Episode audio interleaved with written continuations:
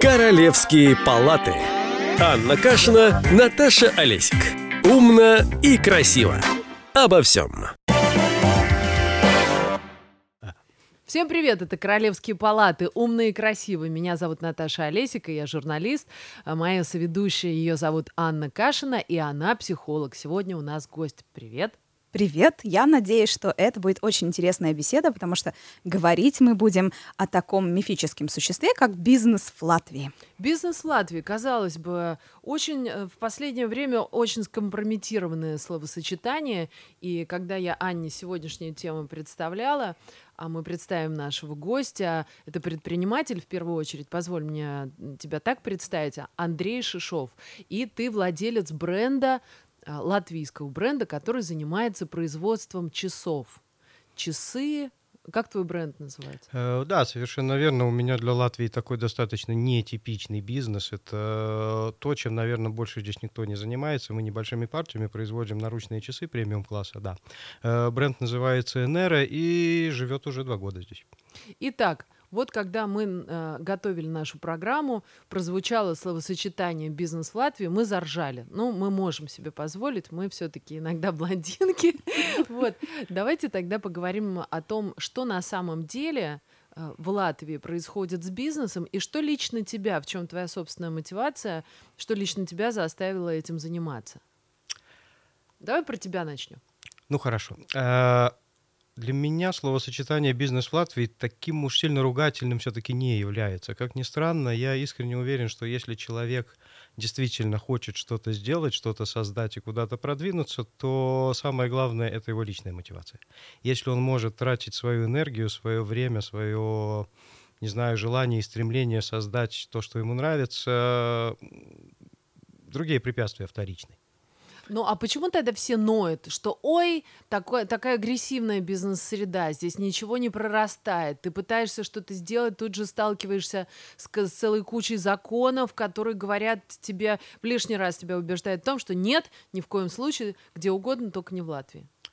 Ну, в какой-то мере это, конечно, правда. Но, с другой стороны, наверное, нет ни одной страны в мире, где бы был идеальный климат для создания бизнеса. В любом случае, мы куда бы мы ни поехали, где бы мы ни начали что-то производить или оказывать услуги, все равно окажется, что есть препоны, что государство хочет больше, чем мы хотели бы ему отдать. Э, я совершенно согласен с тем, что законодательство в Латвии не идеальное, особенно для начинающих предпринимателей, для тех, кто хочет вложить свой капитал и стартовать с каким-то видом бизнеса. Э, скажем, в Германии в этом смысле климат гораздо более благоприятный. Хорошо, что у нас тормозит развитие ну, среднего, малого бизнеса или глобального? Ну, мне трудно говорить за всех бизнесменов. Я, пожалуй, скажу о себе. Э, мне бы было очень интересно получить некие налоговые скидки э, для того, чтобы перенаправить финансовый поток именно в развитие бизнеса. По крайней мере, первые три года, мне кажется, это было бы вполне адекватно.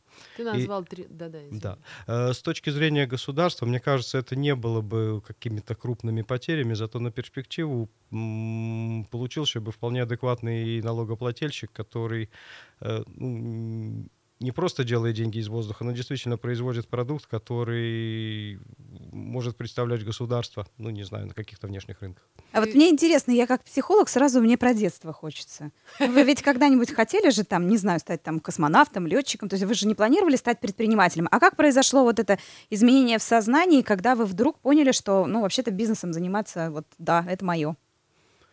Знаете, для меня, у меня есть опыт э, организации бизнеса, такой давний и негативный, это для меня сейчас большой плюс. То есть я очень многому научился, и теперь, э, ну, скажем так, э, могу развиваться гораздо более адекватно, не совершая тех глупых ошибок, которые я сделал. Там, Скажите про ошибки. А где вы вот успели проколоться до того, как все пошло? Ой, ну, это был совершенно классический случай, когда выбор бизнес-партнеров был, ну, скажем так, э, совсем правильным с моей стороны. Ну, соответственно, сейчас я стараюсь финансовые потоки и вложения регулировать сам. Э, Я по возможности не привлекаю инвесторов, потому что, ну что такое инвесторы? То есть если для меня часы — это бизнес, который идет, ну не знаю, через сердце, то у инвесторов потом всегда появляется только один вопрос, где наши деньги? Ну, это по шоу Мизамани. Не- Ты упомянул три года. Скажи мне, а э, это какой-то определенный срок в контексте бизнеса от момента старта до первых предварительных итогов?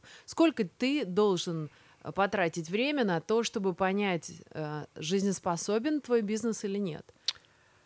Средний срок... Прекрати э, делать селфи, зараза. Я не могу. Да, прости. Э, Средний срок э, старта бизнеса в Европе примерно 5 лет. То есть 3 года — это этап, э, который позволяет делать какие-то финансовые выводы и позволяет сделать калькуляцию вложений против э, полученной прибыли. Скажи мне, говорят, э, что если за два года прибыль, э, бизнес не перешел в, э, в плюс, то это уже, знаете, как виды бизнеса есть. Е-бизнес, да, за Е-бизнес это бизнес, который процветает, на Е-бизнес это бизнес, основанный на обмане. Есть про Е-бизнес. Вот как понять, ка- в какую сторону движется твой бизнес? Через сколько? Э, Для меня планка 3 года — это тот срок, который я для себя поставил для того, чтобы понять. То есть, ну, уже прошло почти два.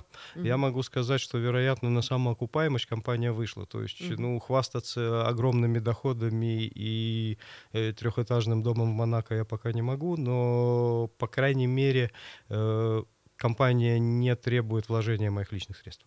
Послушайте, а почему именно вот часы? Ой, это для меня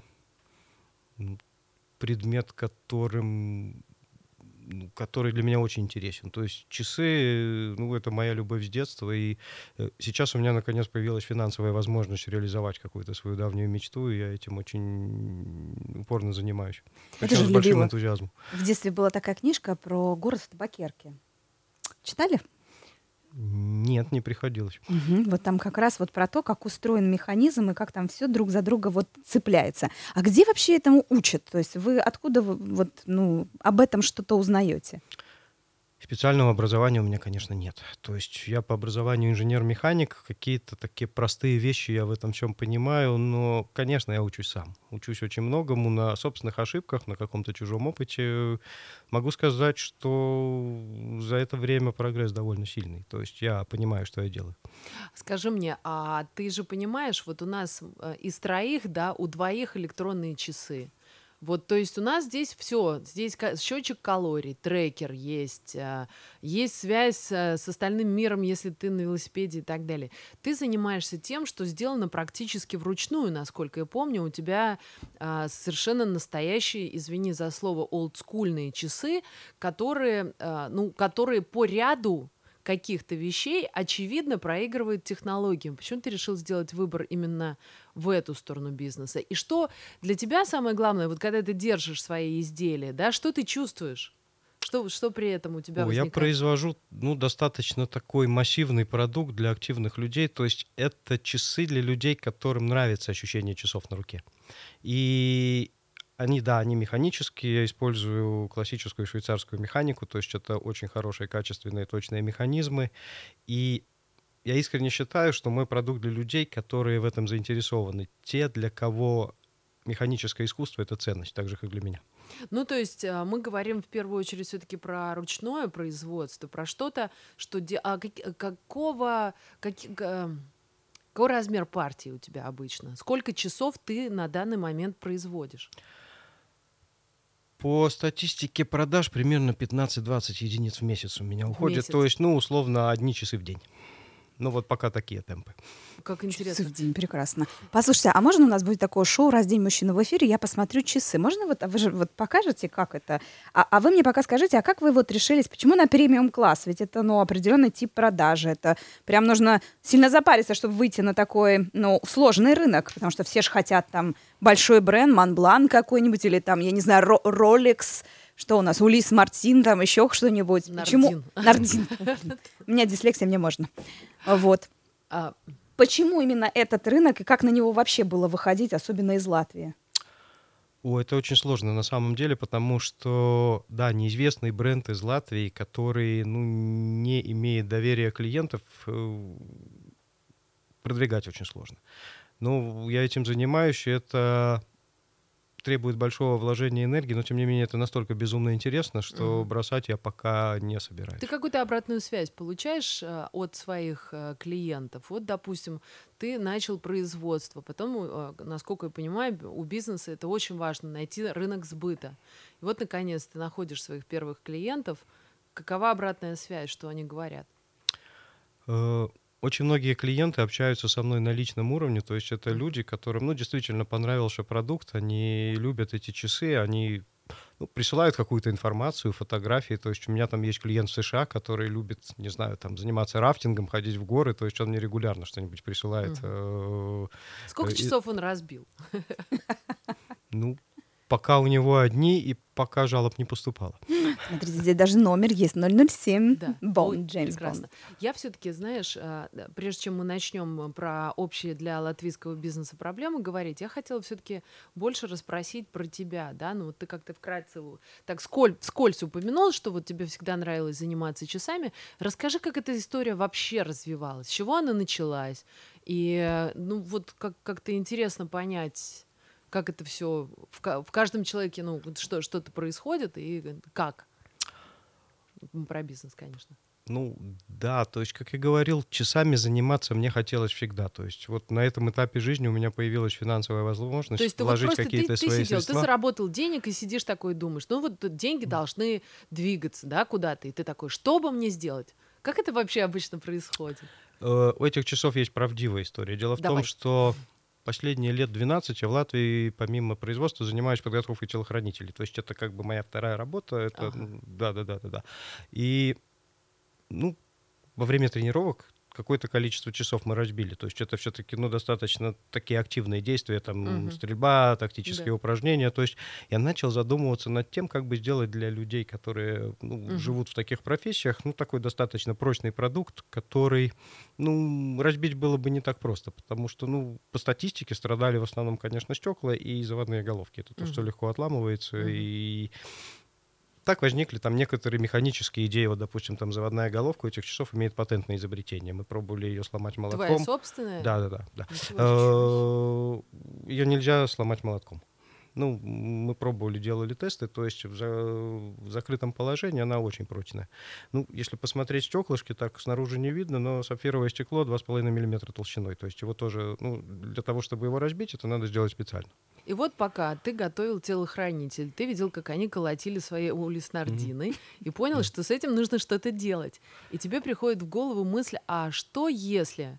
И первые твои часы, ты помнишь, ты, э, это была какая-то готовая модель, которую ты модифицировал, или ты прям с нуля решил? э? Я делал с нуля. Я рисовал. Прям вот да, сам? вот с нуля. Я, то есть я сам на листочке бумажки нарисовал дизайн. Мне э, ну, потребовалось на какое-то время, потому что я не дизайнер, я плохо рисую. Ну, слава богу, как бы вокруг меня начали собираться люди, которым это тоже оказалось интересно. То есть у меня есть такой очень талантливый инженер, который из там, моих набросков может сделать технический проект. Мгм. Есть э, там технический консультант, который часовой мастер, ну, не знаю, там, с 50-летним стажем. То есть он про часы знает все. Если у меня возникают вопросы, я к нему еду, мы разговариваем. Он тебе говорит, Андрюх, так нельзя. А я говорю, а я так хочу, мне нравится, это моя техническая идея. И потом он соглашается и говорит, да, точно надо было. сделать».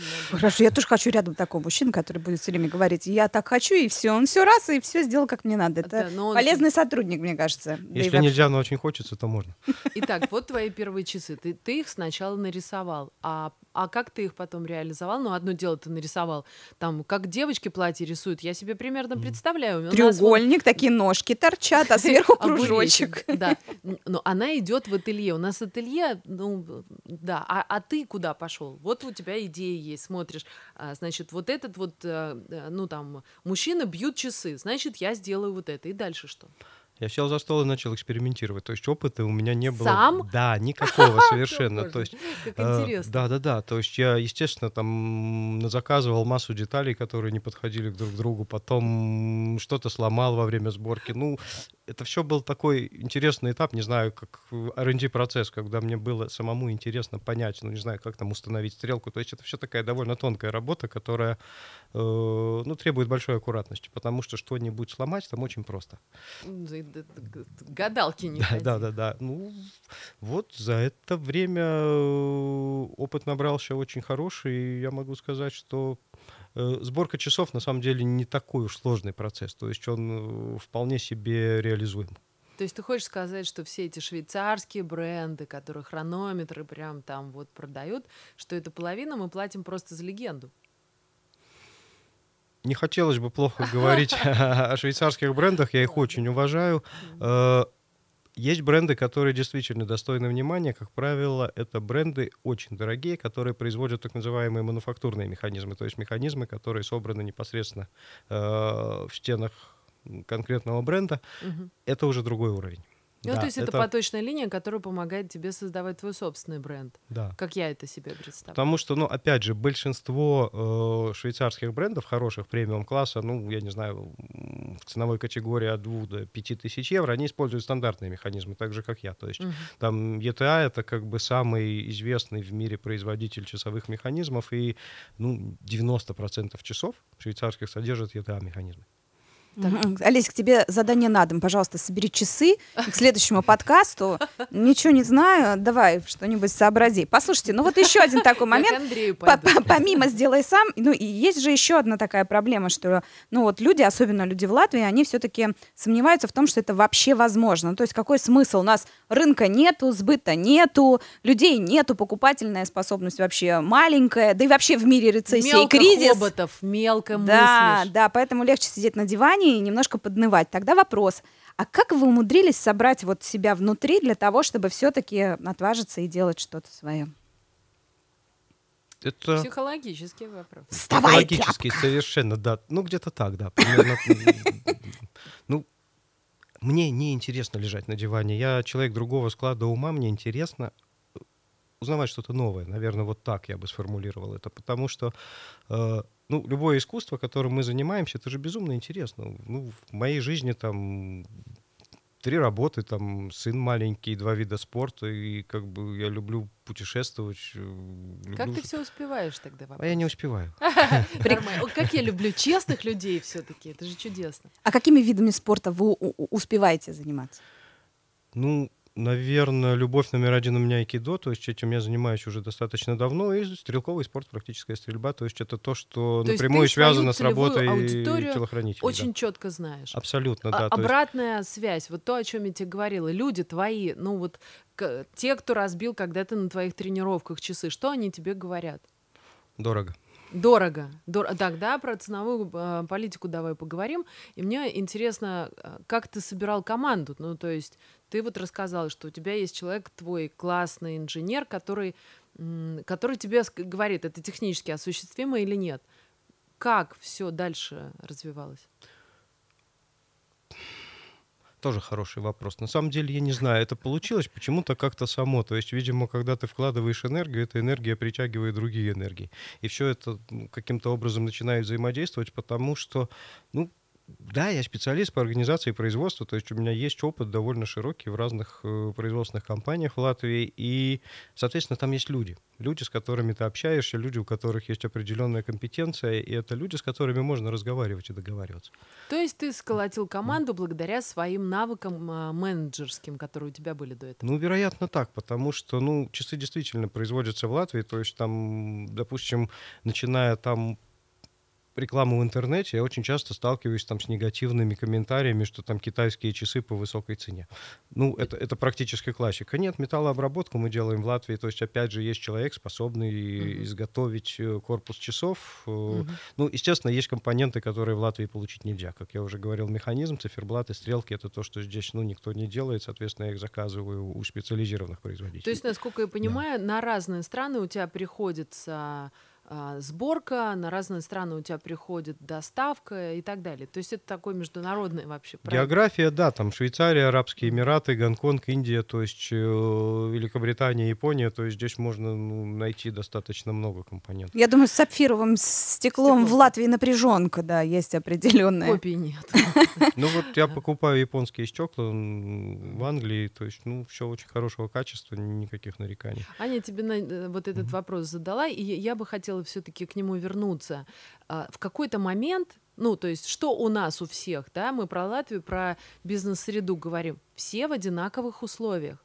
Только кто-то говорит, ну что я туда пойду, там, вот все равно ничего не получится. Но куда мне тягаться, да, с гигантами, потому что Как они же всегда есть на любом рынке. Как тебе удалось это сопротивление преодолеть, и в какой момент ты понял, что это возможно? Я очень много изучал рынок часовой.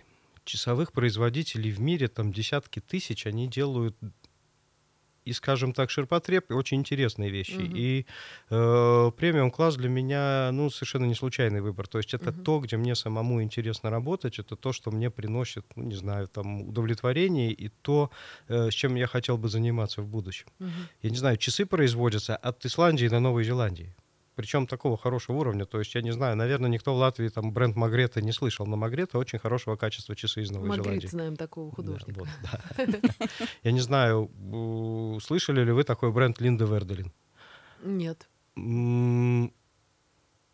Нидерланды. Средняя цена э, 18 тысяч евро за единицу. Ты каким-то не тем бизнесом Механические занимаешься. часы. да. э, да. Причем Да. механические часы э, достаточно интересного дизайна, но тем не менее, да, да, там стандартные швейцарские механизмы. То есть люди способны продать свою легенду вот за такие деньги. Окей, ты в Латвии сидишь, там, о, да, увидел. Говоришь, первое, это уже подсказка, изучать рынок. Ты стал изучать, ты понял, а от, э, там, от Европы до Новой Зеландии везде про- производят часы. Что пугает обычно э, людей, которые начинают понимать, что, блин, да ты не первый уже поэтому пошел. Что тебя заставило выдвинуться дальше?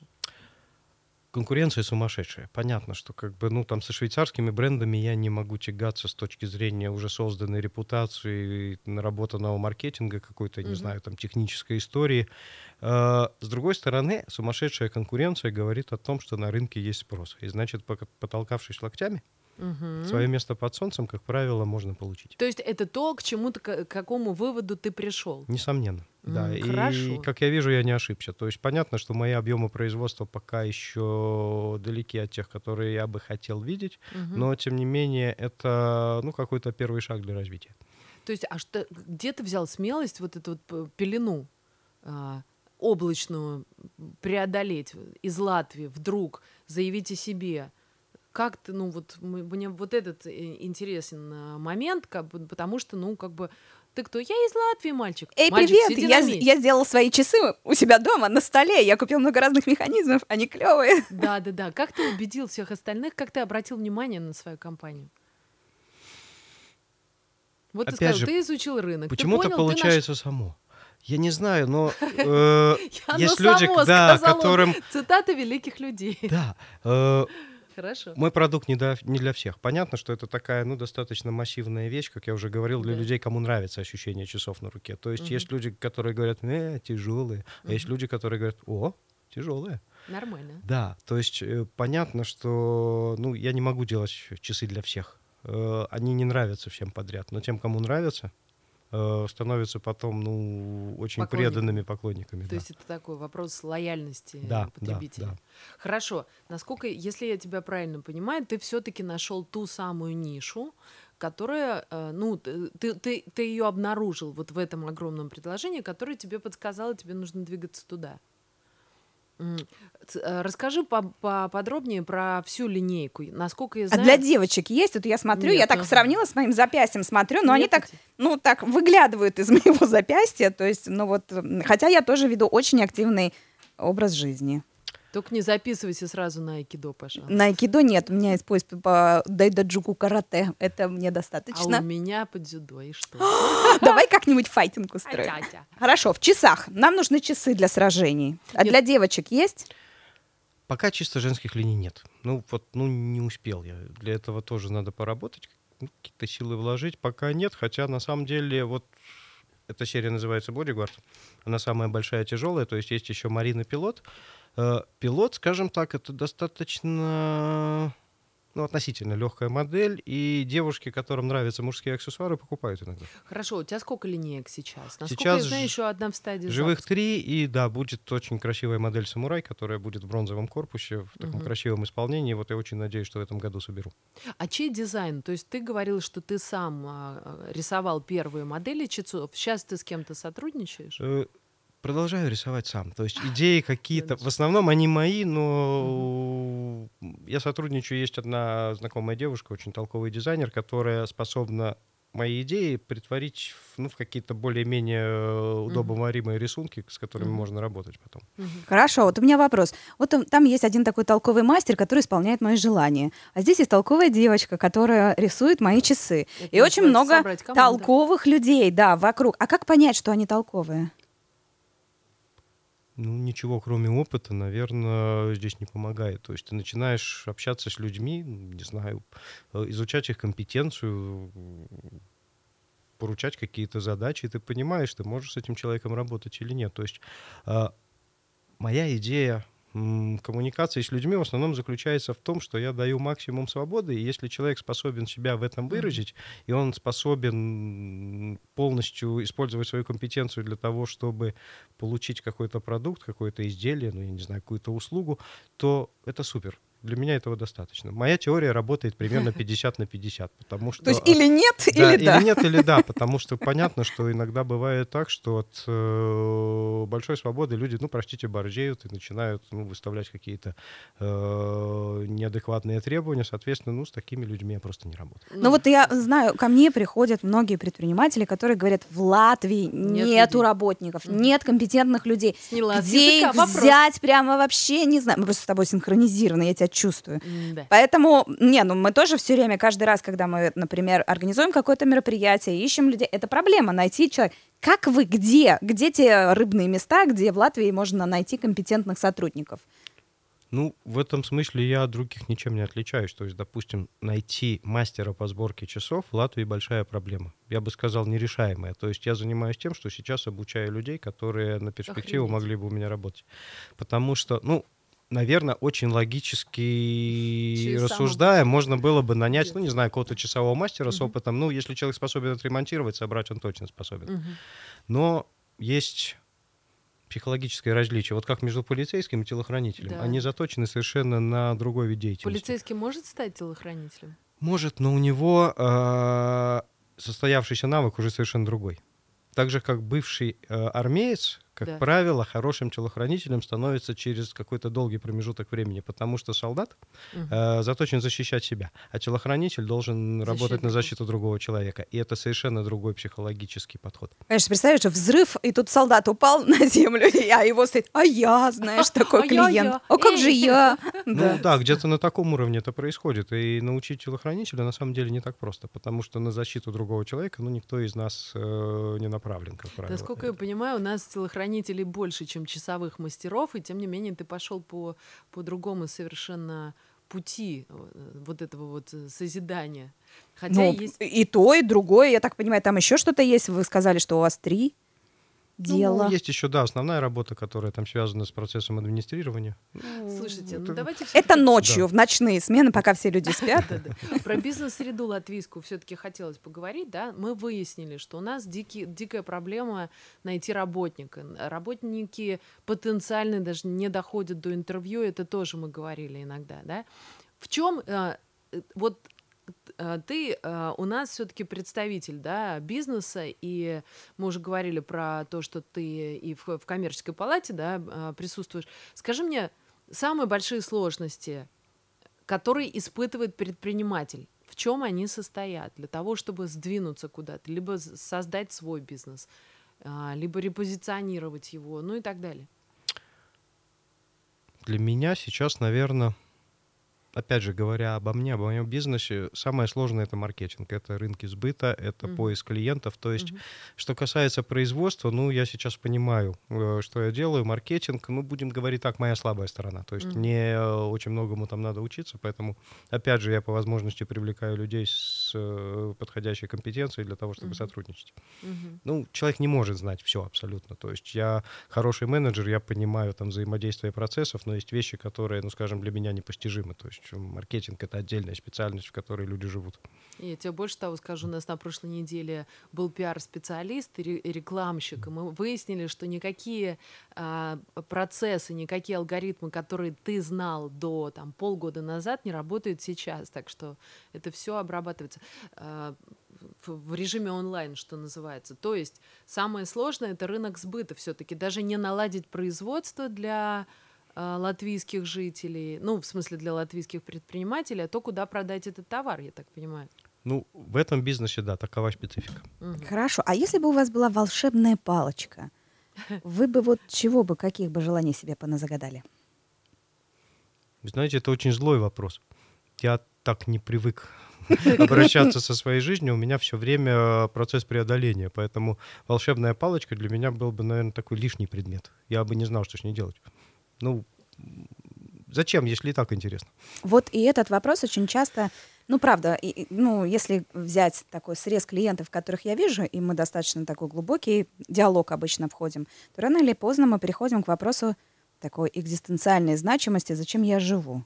И очень часто бизнес дает нам ощущение волшебной палочки. Ну как, деньги есть, ресурс есть, его можно потратить по-разному. И тогда вопрос, а зачем я живу и что я с этим буду делать дальше? Вот если вы наладите вот, э, ну, сбыт линеек и для девочек что-нибудь появится, например, которые будут сражаться. интересы, Конечно, я всегда Я так понимаю. делаю, да. Мне уже сказали, что если очень хочется, то можно. Поэтому, в общем-то, Ну я и вот же лоббирую. нарисовал человек часы, и Да. вот у него в руках часы. понимаешь? Отлично. Вот мечта сбылась. А дальше что? Я думаю, что если говорить об этом бизнесе, там ограничений нет. То есть это можно развивать практически бесконечно. Я не знаю, если там у меня кончится фантазия рисовать э, дизайны, значит, можно заниматься, не знаю, там аксессуарами к этому всему, запонками, производством мотоциклов, которые будут э, тоже, не знаю, под брендом Энера, да что угодно. То есть это же, ну, вопрос фантазии. Каждому купившему часы мотоцикл Цикл в подарок. подарок. Вот. Чудесно. Да. А я хотела про ценовые позиции поговорить. То есть Если мотоцикл в подарок, да, да. должна себе представить. Осторожно зашла, прицени. А сколько стоит? Э, Я живу э, в премиум-классе. э, Все модельные ряды до 1000 евро. То есть, ну вот то, что лежит у нас сейчас на Мгм. столе, это 908 евро публичная цена со всеми налогами. То есть, ну, самая дорогая модель пилот сейчас стоит 945. Где ты продаешь свои часы? В интернете. Ну, В основном в интернете. Есть Интернет. место физическое в Латвии, куда можно- Физического места в Латвии нет, то есть э, надо заказывать через интернет-магазин на нашем сайте, да, да, да, Ага. да, да, и мы осуществляем поставку. Плюс, ну, достаточно интересный сегмент, там какие-то личные продажи, то есть знакомые знакомых, которым это все очень интересно, то есть люди пощупали, У тебя посмотрели. работает принцип ОБС, одна баба сказала. Ну, где-то так, да. Пока. Пока де- э, женских линий нету, это скорее Пока мы с другая тобой не надели эти часы на руки, поверь. Понимаешь, Дальше да. будет по-другому. Хорошо. И э, интернет-магазин работает. Да, Ну, работает. вот у тебя есть возможность сейчас э, обозначить как-то свой сайт. Мы, пойдем смотреть и ждать женской линии. Мы вот прям уже ну, наметились. наши, да, наши, наши слушатели тоже что-то. Ну, сайт очень простой, enerowatch.com. Как? Enerowatch. Enerowatch. Enerowatch. Энера. Watch, да, да. то- А первая буква Е, да? Да. Watch. Ну, Э, как, да. как- Watch я понимаю. Вот Энера я Watch хотела бы уточнить. точка .com. А, точка ком. Давай еще раз сначала. То есть название бренда Enera, соответственно, часы Enera, Enera Watch одним словом, .com.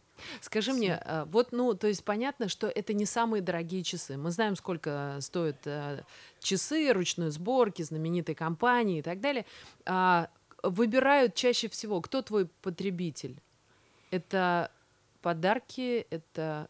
Самые разные люди. Допустим, в России я бы сказал, что большинство из моих клиентов моряки. Им почему-то понравилась линейка Марин, они там м, покупают, интересуются. То есть э, в Они- Латвии, да.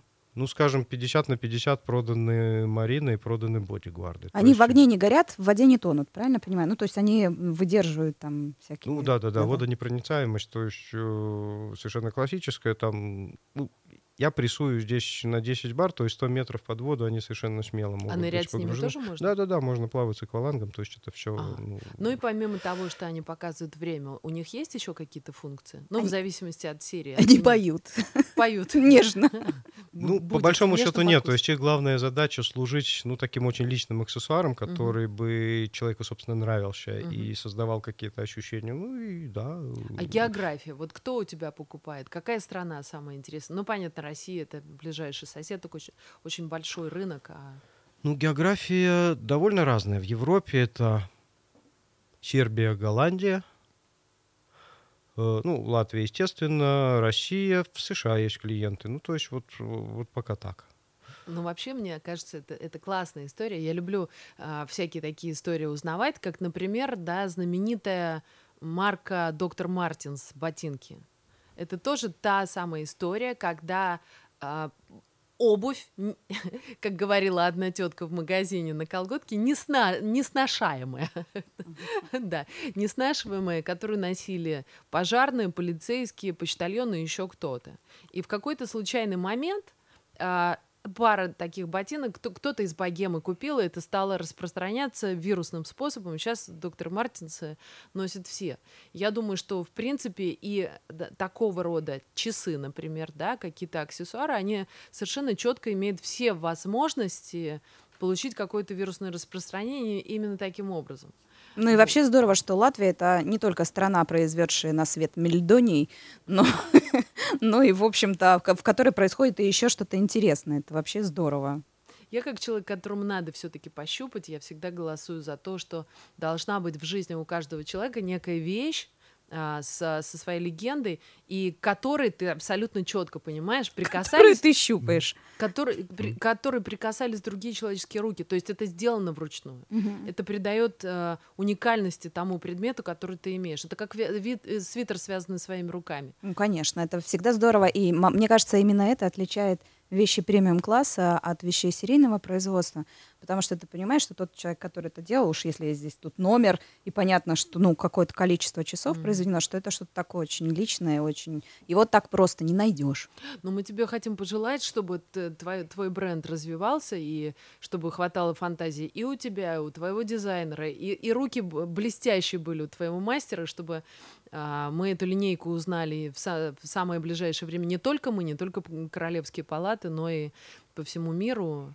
А, вот. И напоследок я хотела тебя все-таки вернуть в русло а, бизнеса и предпринимательства. Да? Ты можешь сейчас обратиться к тем, кто только стартует, кто только начинает свои бизнесы. Это касается не только а, там довольно сложного, как часовой, допустим. Чего не надо бояться? Да ничего не надо бояться. В этом, наверное, единственный ключ к успеху. Кто сказал, э, кто-то из великих сказал, что успех — это возможность двигаться от неудачи к неудаче, не, теряя энтузиазма. Это был Черчилль. Черчилль, да, вот э, он совершенно прав. То есть я не знаю, я могу там рассказать свою историю о том, как э, я там пытался получить для себя там какие-то бонусы. То есть Латвия же, ну, имеет какие-то возможности там для поддержки бизнеса. Там есть тот же самый в Риге там конкурс Adsperience. Э, я туда подавал документы, мне даже ответ никакой не пришел. Э, Прекрасно. Прекрасно. То есть э, Рижский бизнес-инкубатор, как мы знаем, Мгм. это бизнес-инкубатор, который занимается ну, творческими бизнесами. То есть Да, они мне То отказали есть на том... часы недостаточно. Они на том, отказали мне на том условии, что мой продукт не относится к творческой индустрии. Ну, ну да, ну Окей, то есть как ладно. бы, ну к этому можно только философски относиться. Ну окей, отказали, отказали. Зато, слава богу, вот с Алтумом у меня достаточно хорошие отношения. То есть там бизнес-кредит у них удалось получить, они мне поверили, я с ними сотрудничаю. Есть какая-то И- сумма минимальная, с которой нужно начинать вообще думать о том, ну вот вложение, да, вот есть же как, да, какие-то средства, которые нужно вложить для того, чтобы бизнес стартанул. О, это очень зависит от бизнеса. Э, Ну, скажем, э, в моем секторе, ну, для того, чтобы запустить одну модель, э, это примерно 20 тысяч евро 20 начальных тысяч. вложений, да, то есть это, ну, какие-то минимальные партии деталей, там, расходы производства и так далее. То есть ты вообще никого не просил ни о чем, или ты, ты, брал кредит, где-то под, подключал вот у инвестора? меня есть кредит э, в Алтуме, и этого мне пока достаточно. Мгм. Понятно. Хорошо. А, У нас очень мало времени осталось, поэтому я предлагаю Мы как-нибудь Андрея еще раз э, пригласим к нам в эфир, поговорим, поздравим с запуском новой линейки под названием «Самурай». А когда «Самурай» планируется, кстати? Вот думаю, что декабрь. Я очень надеюсь, что мы успеем произвести корпуса. Там И для уже кого это делать. будет э, линейка адресована? Для самураев. Для самураев, да.